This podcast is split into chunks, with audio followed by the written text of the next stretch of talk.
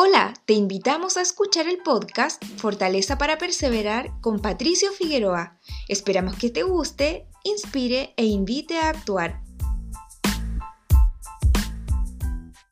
En el libro de Mormón, más específicamente en Tercer Nefi 8, relata que cuando Jesucristo fue crucificado hubo una densa oscuridad sobre toda la faz de la tierra, donde podían sentir el vapor de tinieblas y no podía haber luz a causa de la oscuridad.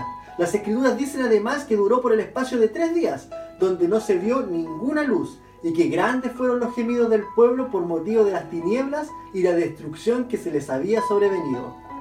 Cuando leí estos pasajes me recordaba de las muchas veces que he sentido esa densa oscuridad en mi vida, donde la desesperanza me ha embargado, donde ese vapor de oscuridad es tan denso que no me ha permitido ver la luz.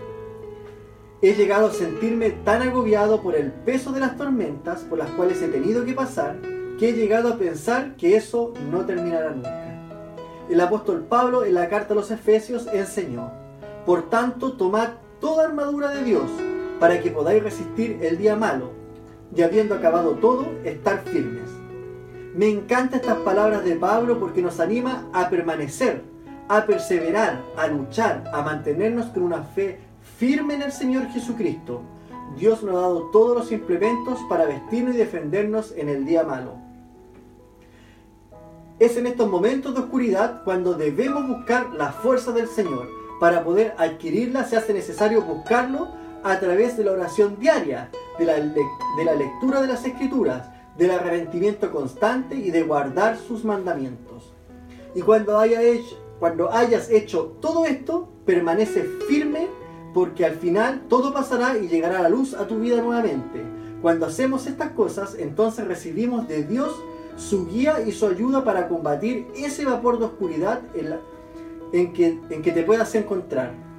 Jesús está contigo en estos momentos. No desmayes, no bajes los brazos, sigue luchando, no estás solos. El Maestro toma de tu mano y va junto a ti en medio de tu oscuridad. Él ha prometido y el Señor cumple sus promesas. Él ha dicho, venid a mí todos los que estáis trabajados y cargados, y yo os haré descansar.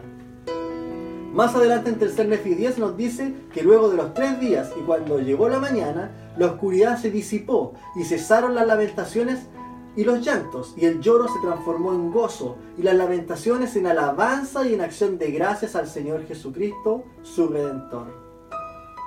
Jesucristo es la luz que disipa toda oscuridad. Enfoca tu vida hacia Él y no te rindas. Jesús quiere que te diga hoy que te ama, que sabe cuánto te esfuerza, que conoce tus progresos y que sigas adelante, que no estás solo, que sigas perseverando en la fe y que la mañana llegará, porque aunque esté demasiado oscuro, las luces a tu vida se volverán a encender. Así que busca a Jesús, a fin de que la gracia de Dios el Padre y también del Señor Jesucristo y del Espíritu Santo, que dan testimonio de ellos, esté y permanezca en ti para siempre jamás.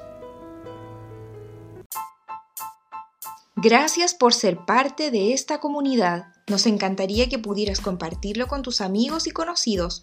Puedes suscribirte, calificarnos y dejarnos un comentario en cualquier plataforma que nos estés escuchando. Si deseas escribirnos, lo puedes hacer a hola@soypatriciofigueroa.com. Gracias una vez más por ser parte de Fortaleza para Perseverar con Patricio Figueroa.